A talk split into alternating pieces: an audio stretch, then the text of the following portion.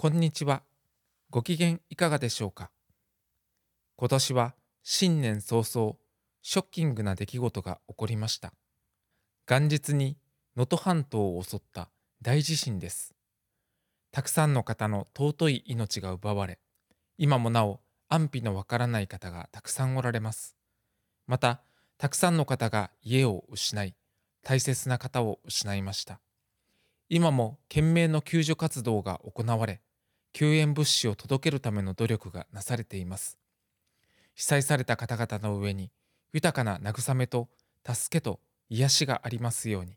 また、救助や捜索など現地で活動されている方々の上に豊かな守りと支えがありますように心からお祈りいたします。聖書にこのように書かれています。神は我らの酒どころ、また力。苦しむとき、そこにある強き助け。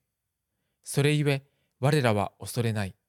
たとえ地が変わり、山々が揺れ、海のただ中に移るとも。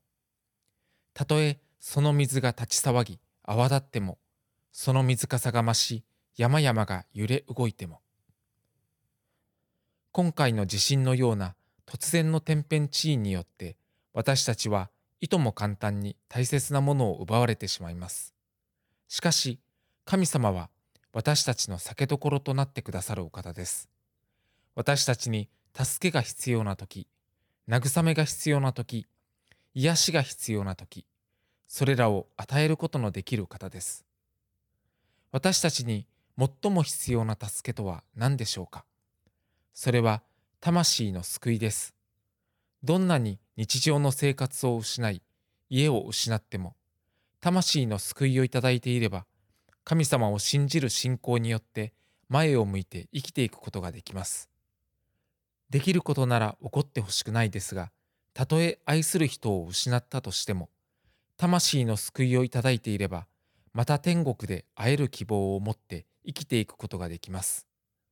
また、たとえ自分自身が命を失うことがあったとしても、魂の救いをいただいていれば、永遠の命で生きることができます。魂の救いをいただいているかどうかというのは、それほど大切なことなのです。私たちは罪のために神様から遠く離れ、魂が滅びてしまう存在でした。私たちの魂を滅びから救うために、キリストが神様から使わされ、十字架にかかって死に、死を破って蘇ってくださいました。このキリストの十字架と復活によって、私たちの魂が救われる道が開かれました。自分の罪を悔い改め、キリストを救い主と信じた者は誰でも、どんな罪をも許され、滅びからの救いをいただくことができます。この魂の救いをいただいた者は、どんなことが起こっても、神様を信じる信仰によって前へ向かって生きていくことができます。神様は私たちの酒どころです。キリストによる魂の救いを与え、私たちを滅びから救い、私たちをいつも守り、助けてくださいます。この神様に目を向け、キリストの救いをいただいて、始まったばかりのこの新しい年を歩んでいきましょう。教会ではあなたのお越しを心からお待ちしています。